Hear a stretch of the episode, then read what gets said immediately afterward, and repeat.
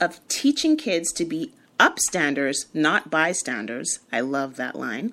Is Dr. Colleen Logan, who's the past president of the American Counseling Association and program director of the Marriage, Couple, and Family Counseling at Walden University. Hello, Dr. Logan. Hi. How is everything with you today? Very well. How about you? Ah, wonderful now that I'm chatting with you. ah, great, great. All right, so let's let's get right in here because we always, of course, never have enough time to talk about these things. So, how do bullies pick their targets? You know, we know that about a third of our kids report being bullied at school each and every single day, and, and anyone can be the target of bullying. You know, kids use bullying to gain power, to retaliate, to cause harm, and, and look for kids who are vulnerable or, or even seen as loners or really kids who are different. We know that our sexual minority youth are at risk, but kids can also be targeted because of their weight, hair color, ethnic background, height. It's scary. Difference really can. It is scary. Difference can can somehow make you a target for a bully. That is really scary. But, but here's what's interesting. We used to think that the popular kids were doing the bullying, looking down on those that were less than them. But now we know that these popular kids actually play a huge part in helping to curb bullying. Kids with the most influence who stand up against bullying and say, that's not okay, can have a bigger impact than teachers and school administrators. That's amazing. And I think that's where the upstanders versus bystanders bystanders uh, phrase comes in. And, you know, I think of some of my friends who have had children who have um, had some bullying instances. I have three kids, and a couple of my children have experienced that. They're in their teens. And um, one of my friends told me that one sign that she knew her daughter was being bullied was that every day she'd come home from school, little bit of tears in her eyes, and would go in her room until supper time wouldn't communicate, wouldn't connect. So, what are some of the other warning signs of bullying? Gosh, uh, you know, kids who are targets of bullying, they, they want to avoid school, which makes sense. That's where they're being harassed and and verbally and physically uh, tortured. Uh, they, so they come up with excuses for not going to school at all, or they come home from school and go straight to their rooms, or have missing items or unexplained cuts and bruises. They they might start not doing well in school because, simply put, it's really hard to focus on your schoolwork when you're being harassed. But as a parent, it sounds like your friend did this really well. When you see the signs and you think that your child is being bullied, you're likely right. Absolutely. Likely true. Yes, and it's so it's so important to make sure we're we're staying connected in uh, more than just the online sense with our kids because it's things like that. Yeah, maybe they're not running to their room to just go play a video game or watch YouTube or something. They're they're there because they need to just decompress from the day that they may have had. So when exactly. I think uh, when I think of long term effects, I know that there are some recent studies that show peer bullying can lead to actual more mental health issues when you're an adult. So, what are some of the other long term effects of bullying on our kids? Right. Well, we know that thousands of lives are still lost each year because kids are choosing to commit suicide rather than face the bully one more day. Yes. And we yeah, and we know that kids who have experienced adolescence and somehow make it out as adults, they still may have the long-term effects and suffer from anxiety or depression or even feel suicidal as a result of what happened when they were kids.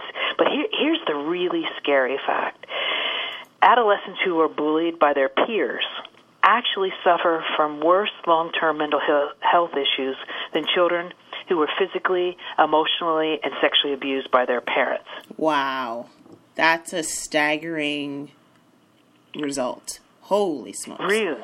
Yeah, it really is. I mean, the good news is counselors can help, and here at Walden, we really train our counselors to work with trauma, and it is trauma across the lifespan to work with kids and and adolescents and youth who've experienced bullying, who who maybe have been a bully, or even those who have witnessed bullying. That's traumatic, and counselors can help and help to heal those wounds.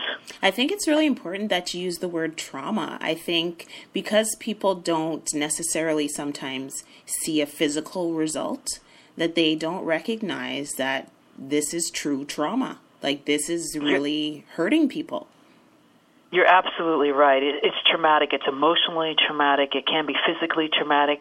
But we, but you know, it's interesting when we reach out, we can make a difference. I don't know if you've heard of this story, but there was a child who was deaf who the bullies took his book bag and threw it in the toilet, and his classmates rallied around him, set up a GoFundMe page, raised $800 in just a few hours so he could buy new books, wow. get replace the hearing aid that was ruined. That that is standing up to bullying. That's kids saying, that's not okay, and we're here to support you, and we care about you. Yes. And how can we encourage more people to stand up to bullying? I know with kids it can be tough. They don't want to be seen as, you know, um, unpopular, I guess, by by getting involved. But how can we encourage more people, parents? How how can we encourage everyone? Yep. I think we need to reward our kids when they stand up to bullies. Uh, we know that there's trauma associated with being bullied or being a bystander, but there's enormous strength associated with being an upstander to say, no, that's not okay. Uh, you have to stop bullying. The research tells us that when elementary kids, I mean, elementary kids stand up to bullying, more than half the time the bullying stops within 10 seconds. Wow. That's amazing. 10 seconds. 10 seconds. So we know that standing up makes a difference. So when our kids do that, we need to say, great job, because we're, everybody gets to go to school in a non-hostile environment. Everybody gets to work in a non-hostile environment. But it's going to take all of us to stand up, interrupt, disrupt bullying. I love that. Your your phrases are amazing, by the way. Oh, thank you. Thank you.